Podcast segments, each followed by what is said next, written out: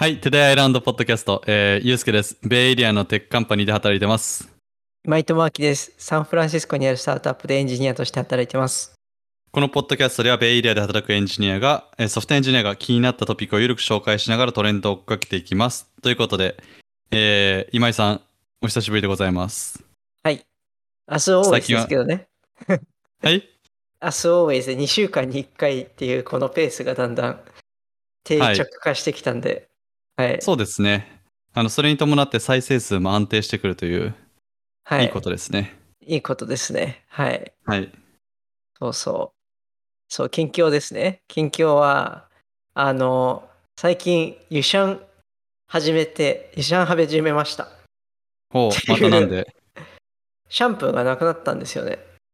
はい。シャンプーがちょうど切れて、で、ユシャンずっとやりたいと思ってたんですよ。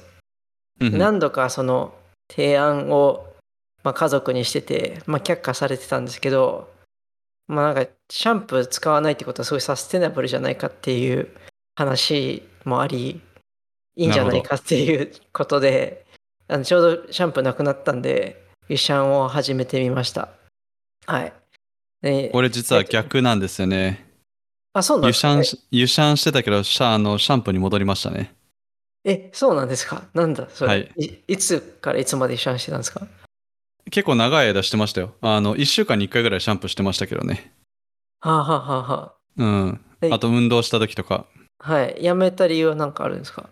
頭皮環境の悪化がありましたね。え、そうなんですか？はい。僕は、やっぱりある時期を境にニキビとかすごいできるようになっちゃって、頭皮に。うーん。なんででね、体質もあると思うんで、はい。そう。まあ多分、汚れが溜まってたんでしょう。まあ皮脂出るんでね、普通にね。人間なんで。そうですね。うん。うん。出ますね。ああ、なんか、まあ自分まだ始めて1週間なんですけど、今のところ調子いいですね。結構。はい。あの、なんか最初ゴワゴワしてたんですけど、なんか今はそれを通り越して、サラサラしてきました。おーうんで、なんか、あのーそう、多分ベイエリアすごい乾燥してるじゃないですか。はい。なんかそれが多分いいのかなと思っていて、だからあんまり汗かかないんですよね。うんっていうのもあり、あんまり汚れにくいから、うまく、まあ、できてるのかなと思っていて、すごくいい気がしていますね。うん。こっちだとまだ2週、1週間に1、2回しかシャワー浴びない人いますからね、普通にね。そうなんですか。あ、なんはい、かけど、いますいます。あの人種的にそういうの、そういう系の人いますよね。あの、はい。うんうん、確かに髪それはなんか髪質が普通に細いからあの洗う頻度がそもそも少ないっていう話は聞いたことありますねうんはい。確かにまあ1週間に一度ってなかなかす結構あれだと思いますけどねうん。うん。えーワイルドですよね。はいなんでまあ自分はこのとりあえず今一緒に続けてるんでこのまま経過報告をしていきたいなというふうに思ってます定期的にうん、うん、うん。はいそんな感じですねゆうすけさんどうですか？僕はですね、最近、あの、デイビスの頃の友人でアリゾナに引っ越して、アリゾナに家を買って引っ越した友達がいるんですけど、彼と話してて、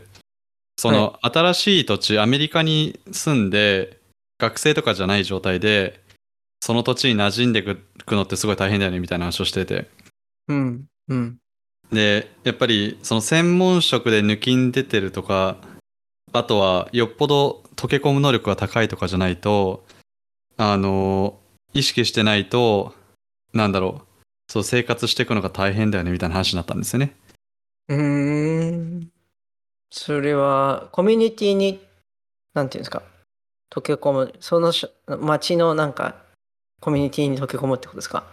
そうですね。あの、うん例えばに、ベイエリアとかだと日本の人とハングアウトするっていう選択肢とか、ね、あの、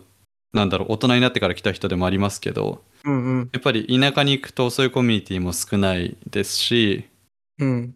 あと、ね、しそうすると仕事面でも、仕事面で成果を出していないと、なんでここにいるのって気持ちになっちゃって、うーん。というわけで能力的にも高いかもしくはコミュニケーション能力が高くてとか溶け込む能力が高いかみたいなうんうんうん。うんああ、なるほど。うん、それはあるかも。やっぱ人間ってこう、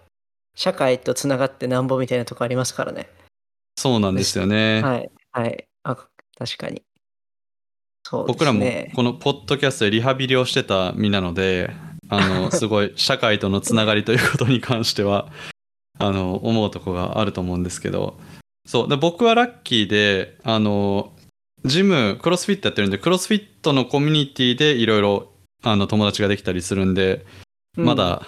いいんですけど、趣味とかがないとやっぱ難しいですよね。そういう友達を作るとか。あと、うん。うん、全然仕事以外の人たちと会うっていう機会はやっぱプロアクティブに作っていかなきゃいけないと難しいですよね。そうですね、確かに。うん。そういう意味で言うと、まあ、この、この地域はまあ、比較的、なんですか、人とのつながりが作りやすい気はしますね。なんかこう、に似たような職種の人も多いし、うん。あの、そういう意味だとすごいいいかもしれないですね。地方の田舎の、本当アメリカの田舎、まあ全然知らないですけど、うん、全然価値観も違いそうだし、そこで生活して溶け込むってなるとすごい大変かもしれない。うん、そうですねし趣味の多様性も薄いですし、うんうんうん。うん、なのでなんか、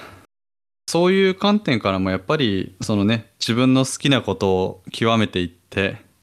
いくっていうことはやっぱ大事なんでしょうね。そのやっぱり趣味もなんだろうやっぱりできる人趣味できる人ってやっぱ尊敬されるんで、そうですね。うんう、んうんうんうん。なのでアメリカに。にアメリカに来る人は漏れなくねクロスフィットをやっていただいてあのコミュニティ形成をしていただければなと。いいかもしれないですね。はいや、そういう意味で言うと、結構自分は、その、このブロックチェーンのことを始めてから、なんかオンラインでの友達がすごい増えて、おうなんか本当に全然なんか、なんでしょうね。だから本当いろんな国の人とよくチャットしてますね。えーえそれ Discord のグループとかでってことですか？あ、そうですね。 Discord で、まあ、知り合った人とが多いですね。結構多くて、うん。なんか、最近何してんのとか、今度、あの、スタンフォードで、あのブロックチェーンのカンファレンスあるんですけど、まあ、それ行くんだけど、会おうよとか、まあ、そういうのも、あと全然日常的な、ダラダラ会話みたいのをずっとしてたりとか、えー。うん、なんかだからすごい面白いなっていうかそのなんかこの時代が変わったなって思いました。うん。やっぱりプロアクティブにその自分から進んでやってる人が多いからコミュニティのあれですかね活発度も高いんですかね。うんそれもあると思いますね。うんだしまあなんかみんなこの技術領域に興味あるからそこで情報交換したりしてまあなんか自分も面白い情報を知れたらそのこんなのあるよって教えてあげたりして、うん、で向こうもこういうのあるよみたいな教えてくれたりみたいなうん、しててそうそう。なんでまあめっちゃインドアですね。あのクロスフィットはめっちゃアウトドアですけどインドアでもはい。リモートでつながる方法もまあなきにしもあらずという話でした。確かにモバイルアプリがあのなんていうんですか全盛期っていうかその盛り上がってた時もそういう雰囲気ありましたし、うん。うん、技術技術でもそういう人とつながっていくことはできるからやっぱ何かに特化していくってのはいいのかもしれないですね。そうですね。うん。はい。そんな気がしました。はいはい。というわけであのスムーズなトランジッションということでクリプトですね今回のトピックは。そうですね。今日はまたまたなんですけどクリプトネタをしたいなと思うんですけどそうですね。今回自分が持ってきた話でえーっとこれはですね、まあ、題名は Progressive Decentralization A Playbook for Building Crypto Applications ってことでまあタイトルは、まあ、ブロックチェーンのアプリケーションですね。の作り方ガイド的なはい日本の放題になると思うんですけどあの、まあ、今日これ、まあ、持ってきて話したいと思ってますと。で、なんでまあこれ持ってきたかっていうと、まあなんかその、結構なんていうんですかね、世の中的にそのブロックチェーンのアプリケーション作るってどんなことなんだろうっていうのは、あんまり知られてないのかなっていうので、まあそれを紹介するっていうのもあるし、あと結構この、えっ、と、内容自体もすごい、えアンドリーセン・ホロウィッツっていう、まあ、クリプト業界にまあ多分世界で一番投資している会社なんですけどそこがまあ書いている、えー記事なので結構その本当に実践的な内容なんですね。なのでまあ自分もそういう学ぶことが多かったのでえっ、と今日持ってきました。でまあただこれ、えー、と2020年なんですよ。2年前の、えー、と記事なんでまあなんかうーんとまあ、アウトデーテッドっていうか、まだ答えが出てないこととかも結構あって、2年経った今でも、多分みんなまだよく分かってないこととかがあって、あの、なんていうんですかね、そこは、なんていうんですか、まあ我々で今後考えていかなきゃいけないところはあるんですけど、まあ、それでもそういう学びがあったということで、えっと、話したいなと思います。はい。で、そうですね、この人、これまあ、えっ、と、ジェシー・ワルデンさんっていうアンドリーセン・ホロウィッツの、この人は何だろう。えっ、と、まあ、なんか、えっ、と、メンバーの人が書いていて、で、あ、一応これ前置きなんですけど、この話自体は、そのなんか開発手法とかっていうよりも、どっちかっていうと、その、プロダクトとして、えっ、と、アプリケーションをブロックチェーン上で作る人ですね。ブロックチェーンそのものを作るんじゃなくて、えっとブロックチェーン上でアプリケーションを作る。例えば DeFi だったりとか、まあ、DAO とか、まあ、なんか NFT とかあると思うんですけど、まあ、そういうのを作る人たちがどうやってスケールさするようなサービスを作るかっていう話になります。なんで、えっと全然技術的な要素はないです。うん。はい。で、まあ、そもそもその、いわゆる DAPS、Decentralized Application って何かっていう、まず話を先に、この、まあ、ブログと、には書いてないんですけど、まあ、前提として話しておくと、これはあの、今言った通りで、ブロックチェーン上で作れたアプリケーションですと。で、えー DAO だったり DeFi とかゲームファイとかですね。えっ、と、あと、最近すごい人気な、その、なんとか to earn ですね。あの、歩いて稼ぐみたいな、ステップンって呼ばれてるやつのように、その、Walk to earn とか、まあ、あと、ゼロノレッジユニバーシティは Learn to earn でしたし、まあ、そういうのも含めて、えー、とブロックチェーン上で、まあ、作られたサービスを、まあ、DAPS と呼びますと。で、まあ、一番の特徴は何かっていうと、その何かしらのその取引とかトランザクションをする際に、えー、と報酬を支払うという意味でトークンが使われるんですね。トークンって何かっていうと、えっ、と、なんていうんでしょうかね。その、まあ、簡単に言うと、なんとかポイントみたいなものなんですけど、それが、えっ、と、ブロックチェーン上で、まあ、企画として ERC、まあ、イーサリウムだと ERC20 っていうのがあって、そういう企画があって、えっ、と、発行できるんですね。で、例えばですけど、えっ、と、DeFi とかで言うと、あの、要は staking って言って自分のその asset をあの提供して、まあ、誰かがそれを使うみたいなことをするときに報酬として liquidity token っていうのがもらえるんですけど、まあ、そういったものですねで liquidity token 自体はあの他のトークンと交換できたりしてまあそれをたくさんその持ってたり、まあ、欲しいっていう人たちが増えるとあのその価値が上がりますっていうことでえっ、とまあ、金銭的な価値が出てくると。で、そうですその DAPS っていうのは面白いのは、その分散ネットワーク、まあ、ブロックチェーン上なんで、誰でもその、このトークンをパッて発行して、えっ、と、まあ、サービスを作ることもできるし、組織を作ることもできるっていうことができます。例えば、まあ、えっ、と、トークンって言ってもいろいろあって、まあ、例えば NFT っていう non-fungible token なんですよね。あれも一応トークンの一種なんですけど、えっ、と、まあ、本当に今簡単に誰でも作れるんでやろうと思えば5分以内でこのトークンっていうのを発行して、えー誰かに渡したりとか、まあ、そういう価値あるかどうか別としてできるのであのすごいあの面白いものでありますと。今までにないそのものというか、うん、今、えー、と例えば Web2 のと例えば比較して言うと,、うん、と Web2 で例えばサービスをなんか作ろうとした時には大体そのプラットフォームに乗る。例えばモバイルアプリだったら、えー iOS で出しましょうって言ったら iOS のアプリを書いて、えっ、と、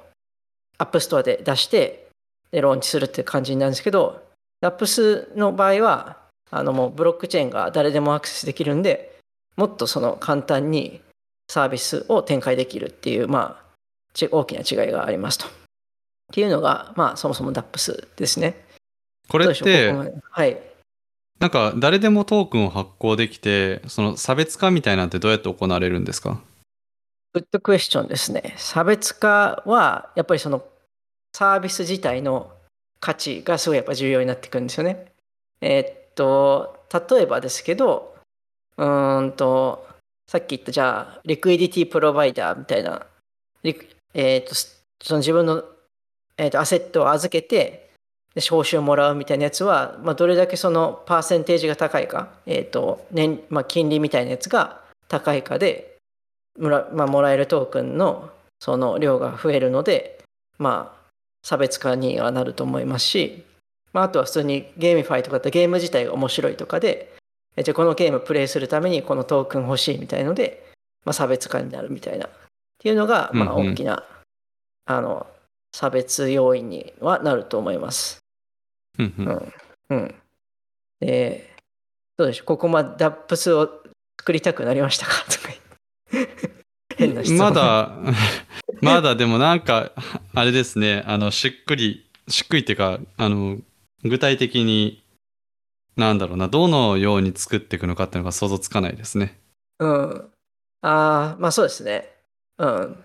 どのように作っていくかっていうのは、あまあちょっと今回はあんま触れないんですけど、はいあの、まあだけどそこを、その、作っていくにあたって何が必要なのかっていうのは、今回ちょっとお話しできると思ってます。で、まあ本当にもう、端的に言うと、まあ3つのステップがありますと。で、何、3つのステップって何かっていうと、まあ、最初のステップはプロダクトマーケットフィット。で、次のステップがコミュニティパーティシペーション。まあ、コミュニティの人たちの参画ですね。で、3つ目の最後のステップが sufficient decentralization ってことで、まあ、十分な分散化が行われていると。で、コミュニティがオーナーシップを持つっていう3つのステップが達成できると、まあ、DAPS っていうのは、もう、まあ、一つの成功して、成功した DAPS みたいな形になるというふうに、まあ、えっ、と、この記事では言われていますと。で、まあ、プロダクトマーケットフィットについては、どんなプロダクト、Web2 だろうが、まあ、世の中にある全てのサービスが、まあ、あの、必要なものなんで、対して特別なことじゃないんですけど、そのコミュニティパーティシペーションっていうのと、えっ、と、Sufficient Decentralization っていうのはすごい重要な、DAPS においてすごい重要なものになりますということを言っていて、で、えっ、と、なんでかっていうと、その、今までの Web2 とかのサービスと違うのは、えーそのサービス利用者であるユーザーの人たちもトークンを所有して参加するんですよね。で、えーと、でその結果価値を生み出すと。で、なので、コミュニティがちゃんと育って、ちゃんとコミュニティの人たちがコントリビュートするっていうのが、そのサービスをそのより使ってもらう上で、で、かつトークンの価値を上げていく上ですごい重要になってくると。で、あと次の問題が、まあ、法令遵守っていう、まあ、コンプライアンスのところですね、についても、えっ、と、結構、なんていうんですか、この今言っていたコミュニティパーティシペーションとか重要で、まあ、どういうことかっていうと、その、本当にですね、本当に完全に分散化されると、えっ、と、あ、もうちょっと前提条件話した方がいいですね。そもそもそのトークンっていうのが、まあ、簡単に金銭的な価値を持っちゃうんですよね。で、うんうんで今それですごい問題になってるのは、いや、これって、あの、株、株とか有価証券とかと同じなんじゃないかっていうふうに、まあ、考えられてるんですよ。うんうんで、えっ、と、それが、まあ、株か、株というか証券かどうかっていう判断するためのテストっていうのが、まあ、これなんかハーウェイテストっていうんですけど、っていうのがあって、えっ、と、それはその、ただし自分が持ってて、誰か他の人たちが頑張った結果、価値が上がるようなもの。例えば株式とかですよね。株式ってまあ自分買いますけど、結局会社が頑張って業績上げたら株価上がるみたいになってるんで、あれはこれ証券ですと。まあセキュリティトークンって呼ばれるんですけど、あの、まあ、セキュリティトークンなんじゃないかというふうに、まあ、このクリプトのアセットは言われてるんですよね。で、もう今のかなりのもう流れです。これ2020年の話なんで、2022年現在だと、まあ、ほぼもうこれは証券でしょうと。なので、今後そういう、まあ、証券っていう観点で規制が入るとは思うんですけども、えっ、ー、と、本当に完全に分散化されているとですね、まあ、ちょっと話戻ったんですけど、完全に分散化されていると、えっ、ー、と、別に他人の頑張りとかじゃなくて、単純にその何かの、その、えっ、ー、と、なんですかね、えっ、と、サービスとかのサービス、お互いに経済活動する上でこのトークンが使われるってことで、まあ、完全に分散化されているんで、その、それによって株式が、というかトークンの価値が上がらなくなるんですよね。ってことは、これはセキュリティトークンじゃない、つまり、えっ、と、証券ではないので、えー、証券的に扱う必要がなくなる。つまり、法令損守のところも守りつつ、ちゃんと、えっ、と、価値も上げられるみたいな話になるんで、分散化することはとっても大事ですよと言ってます。ただ、まあ、今言った通りで2022年現時点ではもうあのそんな甘っちょろい考えは多分難しくて、えーと、いろんなもう法規制が今後もまあすごいやっぱりこの数ヶ月でいろんな問題も起きてきたのでより規制が入ってくるとは思います。例えば完全に分散化されていたとしても、うんとそこにやっぱりあのどうしても価値あの誰かが頑張ることによる価値みたいなハイプによる価値みたいなのが生まれてきてしまうのであの証券化されてしまうみたいな証券化証券として取り扱われてしまうみたいなのは、まあ、ありますと。まあ、まあ、ともかくですねその3つのステップ話が戻ると PMF とコミュニティの参画とあと分散化っていうのが、まあ、DAPS におけるそのプロダクト開発の重要なステップですと。で、まあ、簡単にその一個一個説明していくと、えっと、PMF ですね、 product market fit。まあ、これはもう、あの、明らかですよね。えっ、と、ただ単純に作ったサービスが、そのみんなに使われるかどうかっていうのを見るっていうことですね。で、だけどこの時に重要なのが、えっ、と、この時には、その、例えば、もう decentralization と全く関係ないんですよね。もうこの時は、コアメンバーの人たちが自分たちで意思決定をして、検証して、えっ、と、その人たちがリーダーシップを持ってサービスを提供すると。で、さらに言うとトークンも発行すべきじゃないってことですね。うんと、その時に、だからトークンをもし発行してしまうと、いろんな人がま意見を言うようになるわけですよね。そのトークンを持ってるってことは、要は株式でいうところの株を持ってるのと同じ状況だから、まあ、より意見が出てきちゃうので、あのそういうふうにならないようにトークンを発行しないと。まあ、その代わりじゃあどうするかっていうと VC のお金で、まあ、なんとか回しましょうで、アンドリーセン・フォレストはそのためにいますよみたいな、まあ、話になるんですけど、まずそれが最初のステップ。うん、でこれってトークンを発行しないでもブロックチェーン上でアプリケーションを作ることってできるんですか？あ全然できます。全然できます。すね、はい。あの、要はネイティブトークン、イーサリウムを使って、あの、取引をすればいいっていう話になるので、えっ、ー、と、はい、できます。ただ、そうすると、あ、どうぞ。移行とかってどうなるんですか？そうすると。あ、移行っていうのは？そのイーサリウム上でやりました。その後トークン発行しますってなった時に、はい。既存のデータとその新しいトークン上でのデータっていうのは、えっと、コンパティブルになるのかとかってどうなんですか？あその絵はですね、うんと、トークンを例えば新しく発行するってなると、えっ、ー、と、これまでのコントリビューションとか、あとはまあ、どういうふうに割り当てるかの設計にもよるんですけど、基本的にもう、エアドロップって言って、もうボンって上げちゃうんですよ。だから今までのその、例えばイーサリウムで何かしらやり取りしてたみたいな話があったとしても、それ関係なく、もう、あなたはこのコミュニティにこれだけコントリビューションしたから、こんだけのトークンあげますみたいな、バンバンバンって。うん、なるほど、うん、そう。えっと、例えばですけど、ENS って言って、イーサリウム上で、その自分の名前を登録するサービスがあるんですよね。えっ、ー、と、どういうことかっていうと、例えば、とも .s、ETH っていうのがあって、それを自分のウォレットと紐付けて、とも .eth に送金すると自分のウォレットに来るみたいな、まあ、そういうサービスがあるんですけど、えっ、ー、と、そこが、要は、えー、とそのサービスを使ってくれていた人たちに対してとか開発者に対してエアドロップして。で彼らは、えー、とそその要はえっ、とですね。まあ、次のフェーズですよね。コミュニティパーティシペーションの方に移行してみんなにそのトークンを配ってでみんなにその組織のガバナンス組織の意思決定に参加してくださいっていうふうなことをしたんですよ。うん。なるほど、うん。はい。で、まあ、そうすると何が起きるかっていうと、うんとまあ、トークン持ってる人たち、持ってて、うんとまあ、意見を言うじゃないですか。で、こう、例えばボーティングするんですね。こういうふうな機能を入れるか入れないかみたいな話が出てきたときに、それを、えー、とボーティングするんですけど、そのトークンを持っている人が投あの投票できるみたいな。で、えっ、と、例えばデレゲーションって言って、自分のそのえー、と投票権を他の人にデレゲートする、まあ、移譲するっていうこともできたりしてでそこの中で意思決定を行ってで、えー、と例えば給与とかもそれでコミュニティに対するそのトークンの支払いをどうするかとかも決めたりとか、えー、とコミュニティリーダー誰を作るかとかっていうふうなことをまあやったりしてるんですよね。うんうんはい。まあそれがちょっと今あの話前後しちゃったんですけど、まあ、要は community parti- participation コミュニティ参画っていうのはそういうフェーズで、えっ、と、とにかくコアのメンバーの人たちはみんなが参加しやすいような、えー組織づくりにフォーカスすると。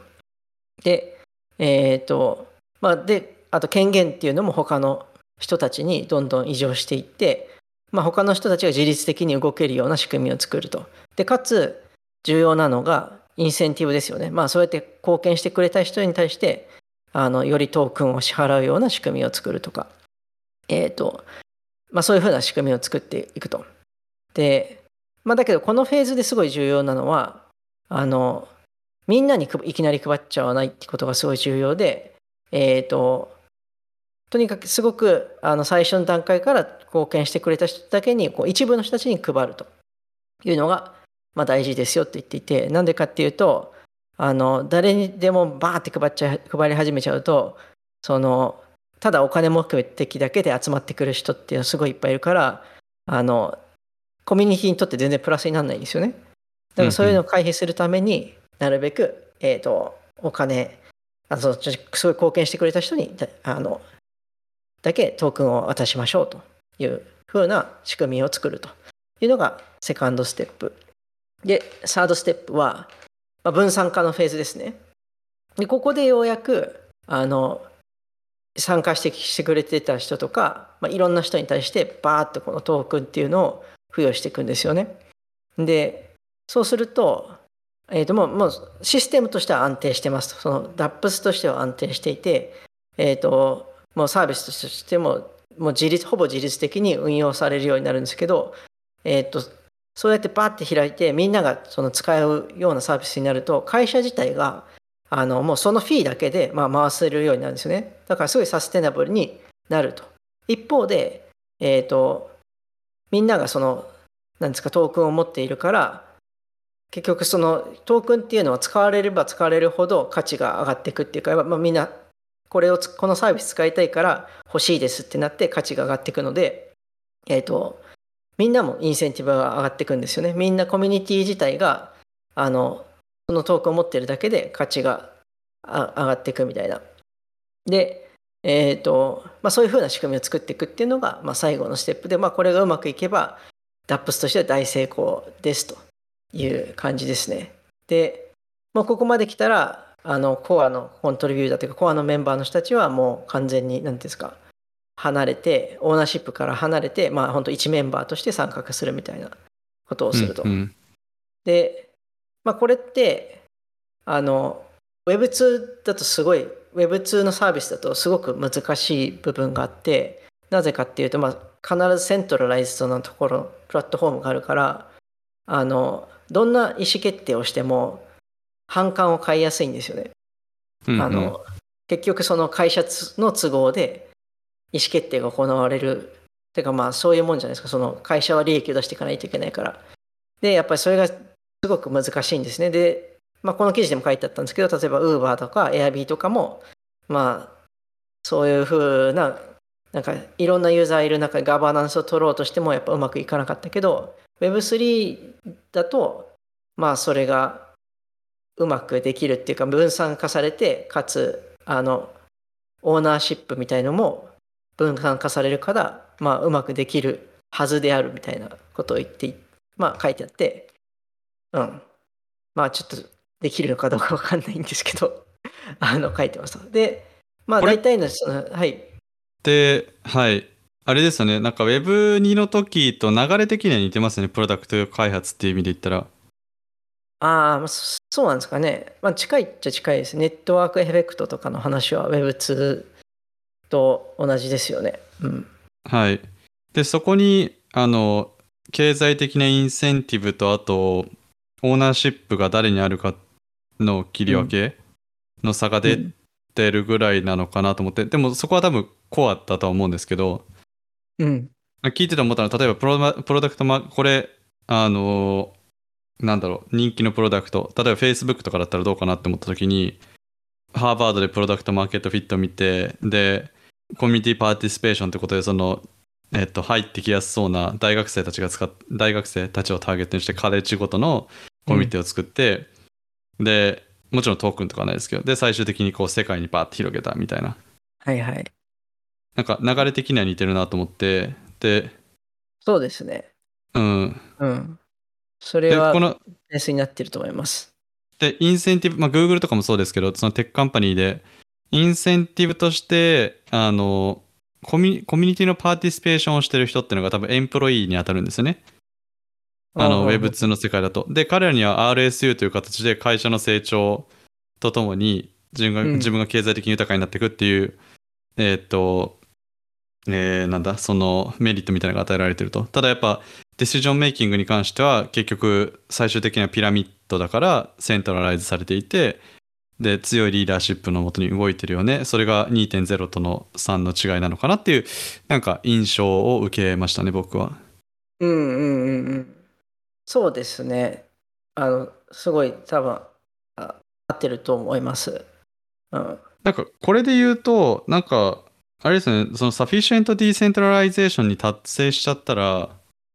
あのーなんだろうこれまでの incremental じゃない exponential な変化みたいなのを生むことってすごい難しくなるのかなと思ったんですよねうーん。つまり例えばそのえっ、とさっきの例で言うと Facebook が Meta になったみたいな感じにこれまでと全然違う方向に今までのそのリソースを使って方向転換しますみたいなディシジョンをなんか。強い強いリーダーとかがこう引っ張っていくのってことができなくなっちゃうコミュニティベースになってくるから確かに。そうですね。多分、そこまでは想定されてないかもしれないですね。その、もうどっちかっていうと、これで社会インフラになっていくみたいな感じなんですかね。そうですよねある意味この Web3 のあの形の方が健康的その一極集中で何ていうんですかそのどんどん一つの会社がどんどんイノベーションを起こしていけたとして仮にうん。もしくはそのなんだろうイーロン・マスクでもいいですけど特定の人物が触った会社がどんどん大きくなっていくみたいな状態じゃなくてそのそれぞれの人々にサポートされるコミュニティは、えーその人々がいるということによって価値が生まれてで彼らの中でその使ってる人にとってベストなディシジョンがされていくなんかそのある意味性善説に基づいたあのなんか世界観ですよね。うんうんうん。そう、確かに。うん。あと、まあ、大きな違いは多分オーナーシップがユーザー側に強くあるっていうのが大きくて、つまり、うんと、その Web2 とかのだと、うんと、例えば個人情報とか、そういうものの、まあ基本的にその、例えば Google って、Google 無料で使えてますっていう話だけど、実際のところ、我々は Google に検索っていう情報を提供してて、で、彼らはその検索っていう情報に基づいて広告を出してるわけですよね。だから、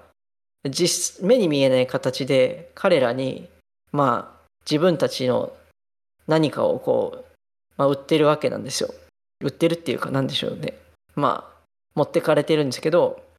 まあ、Web3 だと、うんと、そういう情報に関しても自分のオーナーシップでを持つことによって管理できるようになるので、うん、なんかちょっとその言い方だとちょっと誤解があるかもしれないんですけどうんとつまり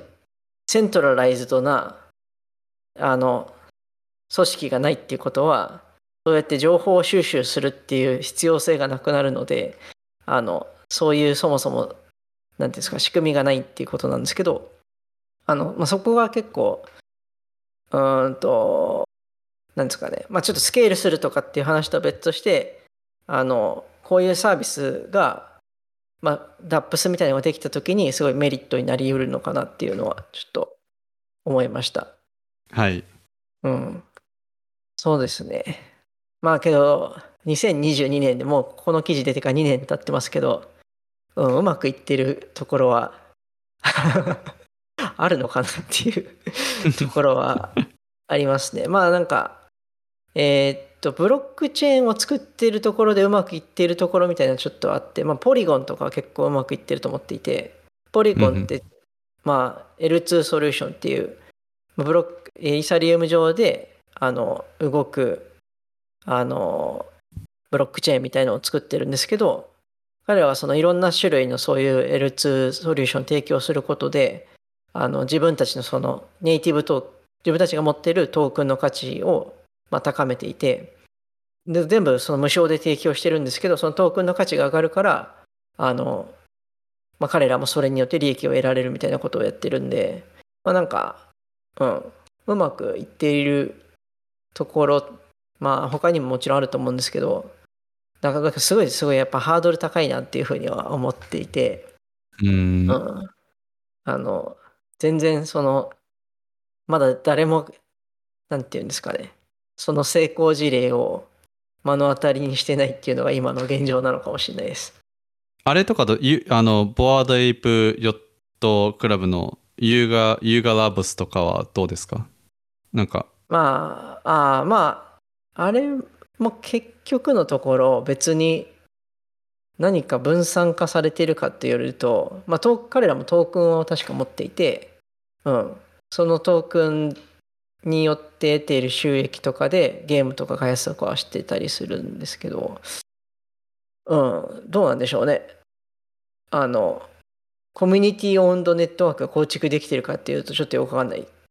ーん、確かにそうです。ねあの、はい。ブランドドリブンな、うん、あの、ブランドドリブンというか、新しいクリエイティブを出して、それに価値をつけてみたいな、その、コミュニティが主ではないですもんね。うんうんうん。うん。だから、わからないなというふうな。なんかやっぱだけど社会システムみたいなものにもし今後適用されることがあるんだったら、それが本当に成功するケースになるかなっていうふうにはちょっと思ってますね。うん。例えば、アメリカが医療システムにブロックチェーンを使ったら、なんか、でそれがうまくいくと、なんかこう面白いすごい面白いんじゃないかなって思っていていろんなその、まあ、トークンベースで、えーみみんなそれぞれインセンティブを持っているんでなんていうんですかねうまくワークするような気がするんですけどまあ今のだけどやっぱ、うん、そういう政府とかがブロックチェーンを使うかって言われるとなかなか難しいところもあるしまああとやっぱ解決されてない問題も結構あるんですよね、ブロックチェーン自体で。そのやっぱ、えっ、と、まあ、プルーフ・オブ・ステーク、あ、あのビザンティン体制っていうのがあって、れはビザンティン障害、ビザンティン障害っていうのがあって、それは何かっていうと、あの、システム的に合意が得られなかった時に、その、システム自体がぶっ壊れるっていう、まあ、障害なんですけど、えっ、と、ブロックチェーンはビザンティン障害体制があって、なぜかっていうと、プルーフ・オブ・ワークって言って、そのみんなでその難しい問題解いて、もう解けた人が、あの、絶対その次のブロックチェーンを作るっていう風なルールになってるから、コンセンサスが取れてるから体制なんですけど、例えば、プルーフ・オブ・ステークってイーサリウムが今後やろうとしてるようなものだと、あの、要はたくさんイーサリウムを持ってる人が有利になるような可能性もあって、あの、そうなった時にそのそういう悪意のある人がめちゃくちゃそのすごいステークを持って、えー、といろんなブロックチェーンその悪いなんかトランザクションを入れ込ませる可能性もないとは言えないんでまだなんかそこがそういう問題とかも解決してないとかあと安定性だったりとかあのまあブロックチェーンによってはしょっちゅう止まっている分散ネットワークとは何なんだみたいなブロックチェーンも まああるんで、うん、それなんで止まっちゃうんですか？なんで止まっちゃうかっていうとですねまああのそれはいろんなブロックチェーンにもよるんですけど、はいまあ、特定の例で言うと例えばソラナとかはあのソラナのそのコンセンサスのメカニズムがえっと、ドス、ドス攻撃に弱いんですよね。だからバーってこの悪いトランザクション流された時に、それをその拒否する仕組みが、まあ、こ今、それを実装しようとしてるんだと思うんですけど、今まではなくて、バーって食られちゃうとネットワークがダウンするみたいなことがまあ起きてました。うん。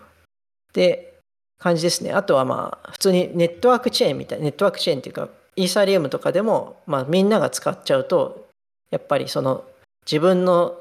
トランザクションが取り込まれるのに時間がかかって遅延するとかはもちろん